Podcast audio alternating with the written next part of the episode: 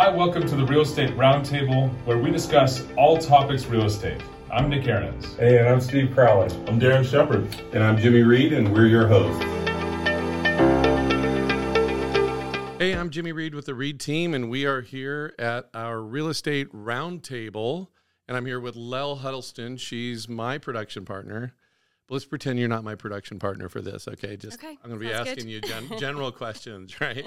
So what is a production partner? Let's just call it a real estate assistant or, you know, a growing realtor, you know? Yep. So as opposed to a solo realtor out there trying to figure it out, right? Yeah, absolutely. Yeah, so let's start by telling everybody, how long have you been licensed? Well, let me back up before that. Why did you want to get in real estate? How long have you been licensed? And how'd you find your way to the Reed team? Okay, so my story will resonate with quite a few people. I was a stay-at-home mum for about 2-3 years, obviously during the pandemic, raising the little ones, making sure that they were, you know, getting all of their education done and things like that, but really did want to get back into the workforce. So I began studying for my real estate license just after the school resumed. And, I reached out to Jimmy. Coincidentally, Jimmy was you were my realtor of choice, you know. Mm-hmm. Moved here from the UK in 2012, mm-hmm. purchased a home in 2015, and you were my realtor when I purchased that home. Right. Super impressed. I believe how many transactions did you do in 2015? Oh, gosh. 2015, I probably did 65, 70 I think it was closer to 80. 80, okay. Yeah, right. Uh-huh. I had absolutely no idea that you were transacting and performing at that high level. Right. Cool, calm, collected. Super impressed with, you know, how you reacted with me and put me at ease as a new first-time buyer. So great job. Thank you for that. Mm-hmm. And then when we decided to sell our home and, you know, move up to a larger home, of course, reached out to you, no question, that I would do that. And again, great transaction. Just felt that I wanted to learn more from you. I reached out to you and I said, I want to go back into the workforce. My little ones are, you know, starting to join preschool into first grade. And I was like, I have three options here.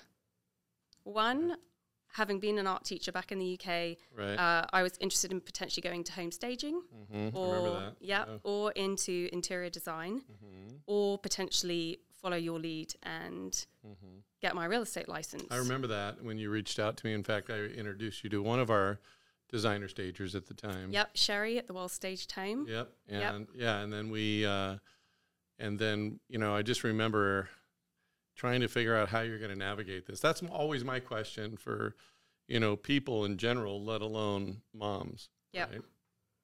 So, but what I know is that a mom can do, you know, a mom that's determined can do a lot more than the average person. And I'm not just saying that, it's the truth, you know, talking about spinning plates. And nobody really juggles well, or nobody multitasks well, but moms do pretty good. I can vouch for that. Yeah. Yeah.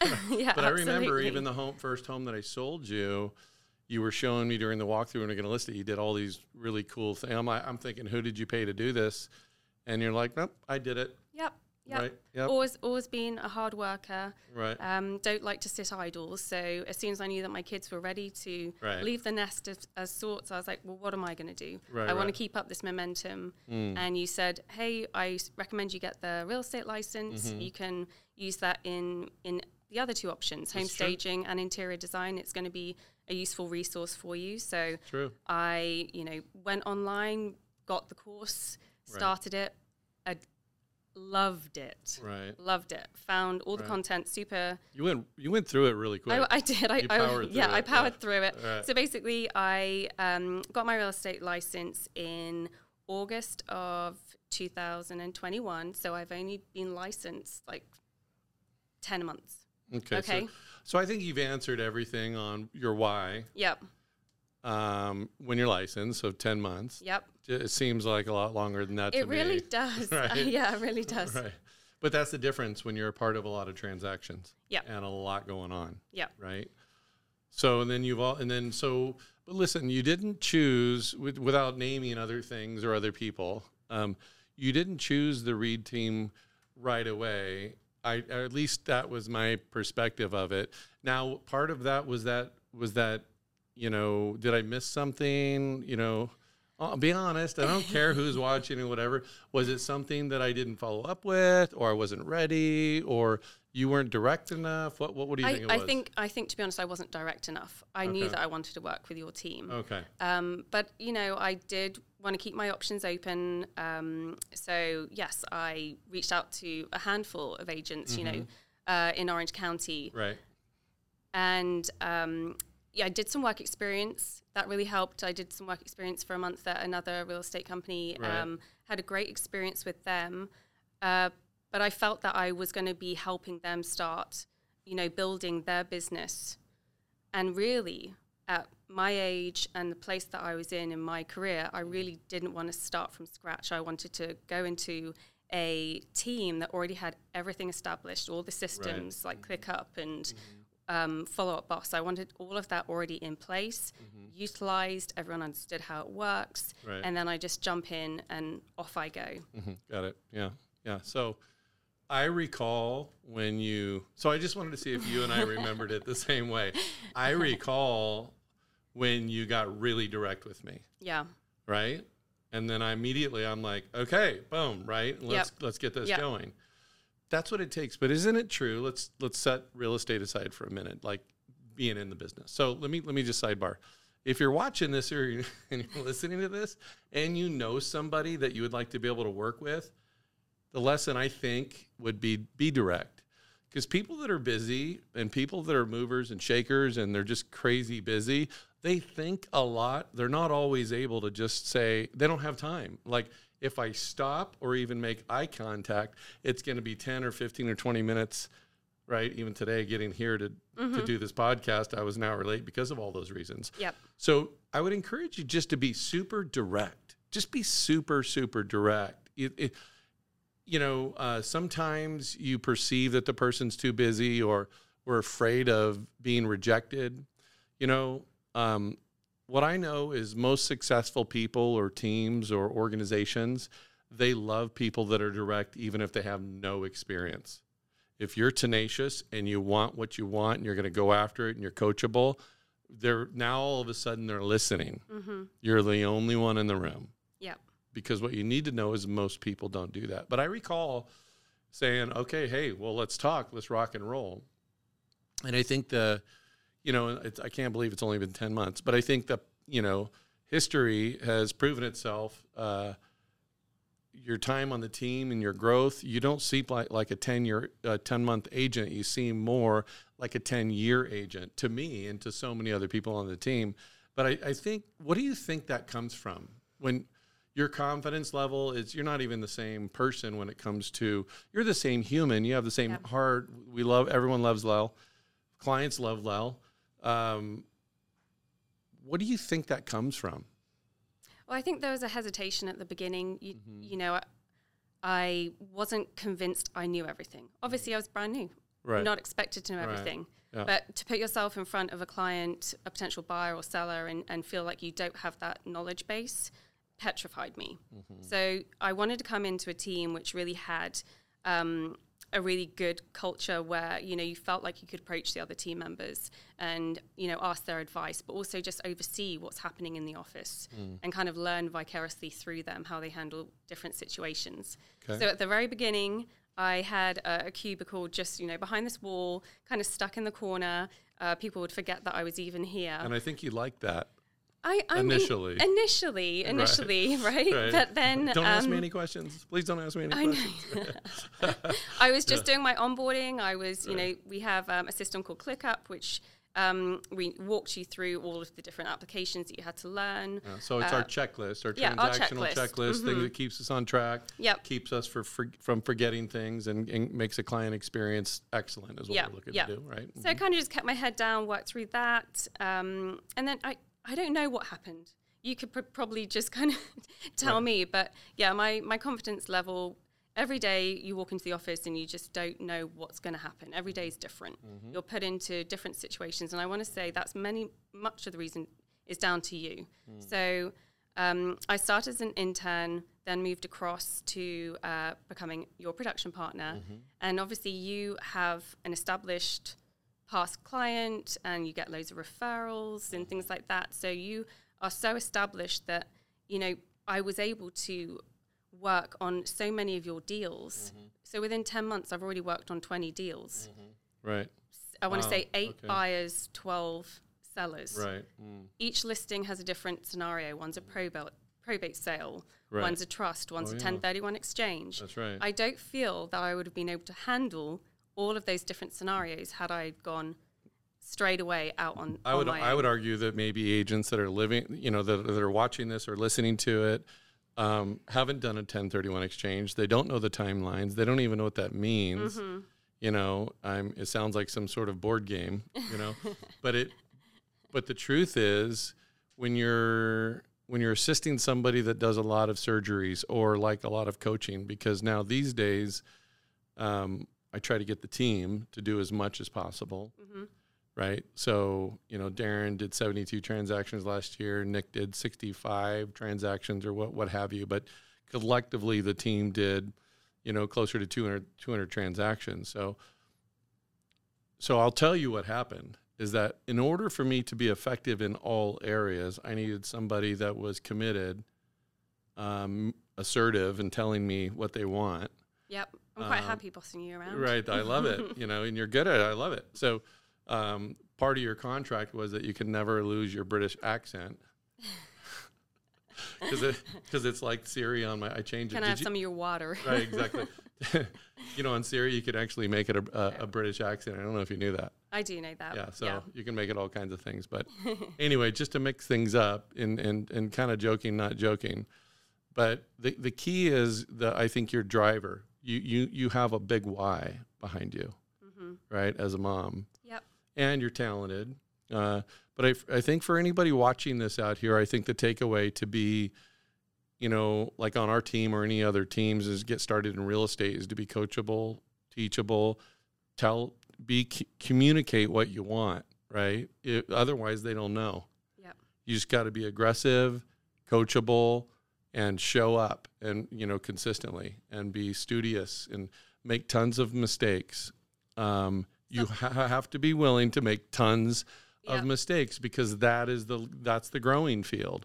Unless you're willing to make a ton of mistakes, there is no growing. There's no growth. You hold back, mm-hmm. right? Yep. And so today you're in the front. Now you've taken over my desk. You know, I have your desk now. Right. And you're in the epicenter of the office. But you know, so what I would say. Let's digress here. Let's go backwards a little bit. For people that are watching right now, right? You decided to join a team. In fact, just recently you had a friend who got their license and came to you and kind of asked you the same question.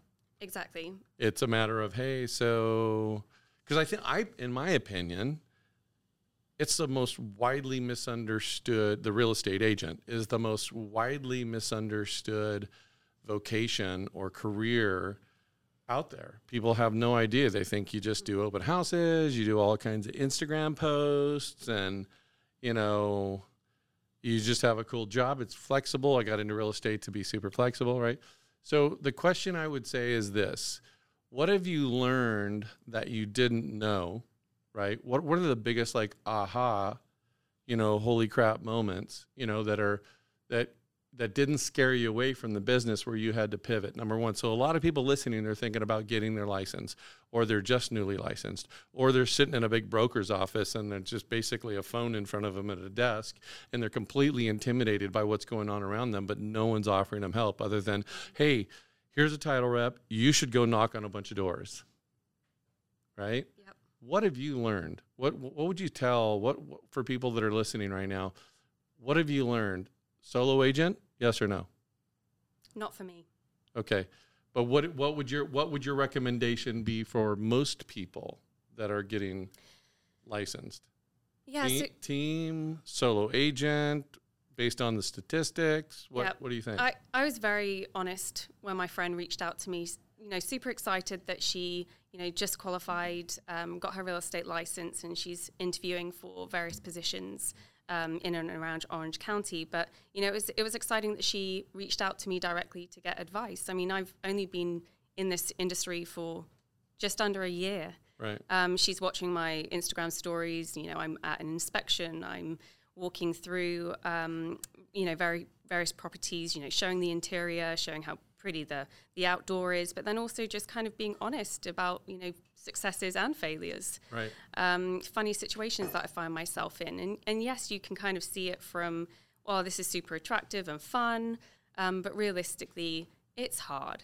Yeah. Okay, so I don't think I really knew what I was getting myself in for. I got my test, which, you know, is very, you know, somewhat straightforward, the process of, you know, qualifying, but then the next step is actually understanding how much you're going to spend your time doing this. You know, it's not right. a traditional 9-to-5 job.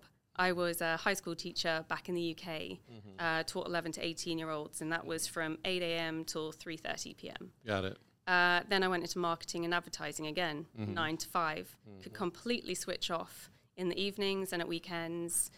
And then you come into real estate, and I'm answering text messages at 8:15 p.m. because, you know, that's when a lot of our clients are sitting down, they're on Zillow, they're looking at various things, they want to reach out, schedule tours, right. follow up, you know, how did the home inspection go? Mm-hmm. So I don't think I really kind of knew that was going to be the case. That's, you know. I hope you guys are listening. I mean, this is good stuff. I mean, I'm brutally honest, and that's what I said to my friend. I said, you know, this is not for everyone. The turnover for real estate agents is super high. It's like 80%. Minimum. That's probably, you know, being nice. Within the first 5 years. At a national level, but not locally. Mm-hmm. Not in hot markets. Not New York, yeah. not San Francisco, not L.A., not Orange County. You know, yep. the hot areas, it's way higher because the competition is fierce.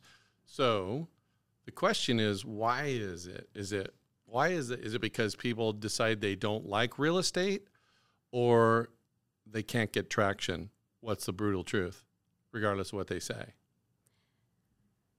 They're not getting traction. They're not following up with people. They're not committed to, right. you know, you responding. Just said all the reasons why. Yeah. But, yeah. but the reality is they're yeah. not getting any traction. They don't know why. Yeah. You know why because you see, yeah. you know, yeah. we're professionally coached. They right? leave because they you know, the steady income isn't there. Right. They're used to that. And then, you know, being a 1099, like independent contractor, it's not for everyone. You want to have that consistent, you right. know, income and... Yep. You're fading. There you go. Okay. So it's true though. I mean, you know, they people want what's, you know, predictable. Yep. Real estate's not predictable. Yep. In fact, right now with the market getting a little wonky, still good, still great, still very much a seller's market. But everyone's like, whoa. Yep. And why is that?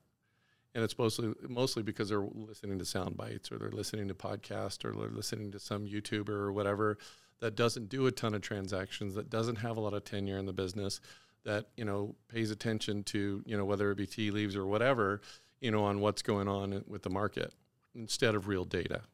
The difference is now only after even 10 months, you only look at the data, yep. right? You only look at the data. So I have questions for you, right? So what's harder, showing properties or managing expectations of buyers? Showing properties is pretty straightforward. Obviously, managing expectations is critical, and that's something that you need to observe. You know, the veterans of the business coaching you through that, people who are, you know, producing and transacting on a regular basis are obviously doing something right. But what's harder? What's like if I'm a realtor, if I'm listening to this and I'm new and I don't know why I'm not able to convert somebody mm-hmm. for something they say they really want. Yep. Right? Yeah. What's the hesitation? That's the question mm-hmm. is what's harder, showing properties or managing a buyer's expectations, and why? Managing expectations is considerably harder. But why is it and you're probably being nice, but why? Talk to me. Tell me why. Because a lot of people listening to this don't understand that. I had, you know, I've had quite a few clients who, you know, maybe one spouse is very interested in purchasing property, the other spouse is on the fence. You've got to figure out that dynamic. You also need to know the why they're buying this. You know, are they wanting to, downsize or save a bit of money, or are they trying to grow their family? You need to understand that, understand the why, remind them of the why, coach them through that. And also, when it comes to negotiations and strategy, you know, I'm learning from the best in regards just to managing their expectations with purchase price and credits and repairs and things like that. It's a competitive market, so sometimes you're not going to get everything on your wish list. Right. Why is it that no matter good market, bad market, it doesn't matter? Why is it that as human beings, as realtors, that what is it that keeps us from telling people the truth that is going to get them what they want? What is it? Is it at the end of the day, if we were to poll all the buyers and sellers out there, all the people listening, you know, and you were to door knock or stand by down at the pier with a microphone, what would they say? Do they want to know the truth for them to be able to get what they want to realize? You know, they may not do it at that point, but at least they want to know. Wouldn't you agree? Yeah, absolutely. What is it that keeps us from telling them that? Sometimes just not feeling like it's your place, not being assertive enough, not having the confidence just to really come back down to that, break it down to them. So now let's shift. Take your realtor hat off mentally. I was your realtor. You know, I'm not passive, right? But I think you appreciated what you said early on, and I can't re-articulate it. But what I heard is that I told you trusted me because I told you the truth. Yeah. Can I use an example? Sure. So when we were in the process of house hunting for our home, we reached out to you and said, hey, you know, we've seen a property in Mission Viejo, whichever city it was. And you said, fantastic, let's go and have a look at it. We toured the place, loved it. It was at the beginning of the pandemic. I want to say it was it was mid-pandemic. Anyway. Yeah, you were. We said, hey, we'd love to put an offer in on this home. Mm-hmm. And you said, it's too late. But it had only just started showing homes. Mm-hmm. They'd only just had, like, the first few showings. And we were like, but how are we too late? Well, you haven't got yourself prepared. You haven't got your pre-approval. You haven't got everything lined up. This is going to move extremely quickly. So we need to get that established so that when, you know, the next property comes up, we can pounce on it. Right. And there was no next property on the radar. Not at that moment. So I left very disheartened. Right. I was a bit frustrated with you, right? But then what did I go and do? Right? Yeah, I know. I know. I went and got myself ready. That's right. And then you were ready, and then the right home that you love now showed up. But think about it: if I'm your physical therapist and you want to get back and be active again, right? Yep. Are you going to love me for the rest of your life if I'm not willing to stand in the gap between the fable you're telling yourself, the story you're telling yourself, and the truth? If I am not going to care about you as a physical therapist to get you better, to push through the pain, and I'm actually, it's probably going to hurt what I'm going to ask you to do, and I'm going to tell you to keep doing it. Yep. Right? You're never going to walk again. You're never going to run again. You're never going to hike again. And you're going to think about this, and you're going to blame me probably or be frustrated. The reality is, though, if I'm the professional, I got to think less about me and care more about you. Yeah. That's hard. Like you said, a lot of us feel like it's not our place. I would argue, and most buyers and sellers would argue, it's absolutely your place to tell me the truth, right? Don't backhand me with it, right? But, you know, sometimes it's needed. But the reality is it's most of the time it's not. It's just communication. It's being honest, right? And so that's uncomfortable, but it's okay to be uncomfortable, you guys. It's just uncomfortable to do it. I get it. So be uncomfortable. What's worse? Being uncomfortable for a short time so that way people can benefit for a long time? I think someone's coined the phrase, no pain, no gain. Everybody likes it, right? Yep. You know, or Nike with the swoosh, just do it. These are all the same reasons, right? No one feels like they want to do it. If you wait until you feel right to start real estate or start doing the things that you need to do, it's going to be forever. And it's going to be in your pattern of activities are going to be so infrequent that you'll never achieve that what you want to achieve. That's the reason. Those are the reasons why the failure rate is so high. Why don't leaders in the real estate industry in these big, offices, why aren't they telling people? You don't have to answer, I'll say it, so that way I'm the only one getting in trouble, is because they're collecting E&O, they're paying fees, they're doing all these things, and they have numbers, and And they think there's strength in numbers, and really the broker knows that's why they're not. There's no strength in numbers. A smaller team of effective people that are like-minded are always going to outperform and a big giant office of individual people, right? So, why don't they tell them? Because those offices would be empty. And here's the other reason. Because they know that more than half the people aren't going to put in the work. They're just not going to be honest because they can't get over how they feel. I think most people would like to, and most people would like to think that they do. But you and I have had, let's be honest, you and I have had those conversations, and I'm like, hey, did you tell them? And you're like, I tried. Yeah. But the only reason is it's hard. Well, for example, yesterday I was really umming and ahhing about a text message that I was going to send out. I think I probably spent 25 minutes scripting this text message. Right. And you just quickly looked at it and, made a couple of small changes and then sent it across. You've done this so many times, nearly 1,600 transactions in your career. So you're, well-versed at how to handle all of these scenarios. But yeah, I just was overthinking it. I was trying to put it in the sweet kind of British friendly way. Sure. I should have been way more assertive and just said, give us the $10,000 credit. Exactly. This is what we're expecting. This is what they're doing. This is what needs to happen. Kind of pretend like you're having some bangers and mash and you got a pint in your hand. You know what I'm saying? Yeah. So, but the reality is that that's true. That's when you're really taking your eyes off of yourself and you're actually helping people at the end of the day, right? Yeah. So in a nutshell, right? The numbers are so high for people failing. So you've already established definitely. You don't recommend people go solo. Try to get, not everybody has an internship program. Not everybody is hiring an assistant. Yep. Right?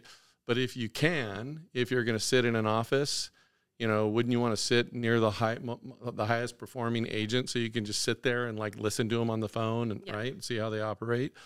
The more of that, the better.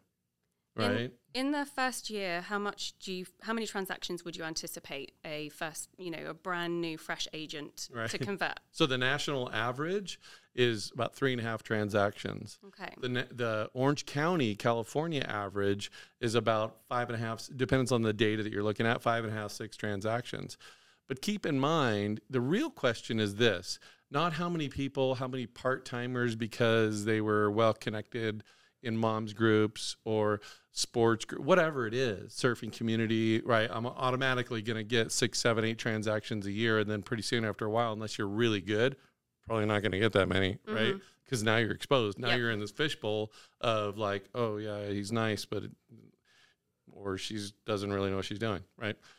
They might still love you and be your friend, but they're going to be no. Yeah. You know what I mean? So I the reason I asked about, how many transactions a first year agent would get is because I was mentally, calculating what the benefit of going out on my own would be as a solo agent without that support structure in place. Got it. Versus, joining a team and maybe working under someone that is going to be able to coach me through. I can observe them and interact with them vicariously through them. And basically get a master's class. Got it. And that's what I wanted. I was I'm going to go down the route of getting a master class, being exposed to all of these different scenarios. And then when I've done that, nearly 20 transactions that I've done with you at this point, and it's not even a year, I feel like I'll be in a way better, more assertive and confident place to actually start taking on doing my own production. It's true. It's 100% true. And I would just say that your growth, not just because your interaction with me, but with the rest of the team and the coaching and everything that we do operationally from a marketing standpoint, your way ahead of a lot of the people that we work with. You know this. I mean, you're not a boastful person, which I love, but you know this. The professionals that we deal with on a day in and day out basis, you're having to do most of the work. And it's not because they're unwilling. It's because so many of them get deer in the headlights and the thing's going to fail unless you do these things. Yep. Right? So it's not only just knowing what to do, it's knowing how to do it, how to interact, play nice in the sandbox, be helpful, kind, thoughtful, all those things, right? So anyway, thanks for being on the podcast. I hope if you're listening that you recognize that, you know, it's not an easy thing to become a realtor, not even close to being easy, you know, in a market like Orange County. You know, what I would just tell you at this point is if you're trying to be a solo agent, you better have a lot of people that already trust you, and you should have the tools and, you know, the support staff and all the systems to be able to support you. But just educate. I think I just want to applaud you for having the humility to say, I need a masterclass. And there's only, you know, people that spend hundreds of thousands of dollars on, you know, on medical school know that they need to intern. And if they could sleep in a broom closet that's close to the OR room of this certain surgeon that is within their specialty, that's what they're going to do. Even if it means I'm just going to get them coffee. And here they are spending, you know, $300,000 to $400,000 on their education. Why? Because they want a masterclass. Yep. How often do those opportunities come up, right? So congratulations. I think that has lot to do with your success so far, and we're going to be super excited to see you and see how you grow in the future. So anyway, keep tuned. Stay tuned for more podcasts. We're going to be doing these more frequently, and hopefully adding value to real estate. And that's a wrap. We'll see you next time.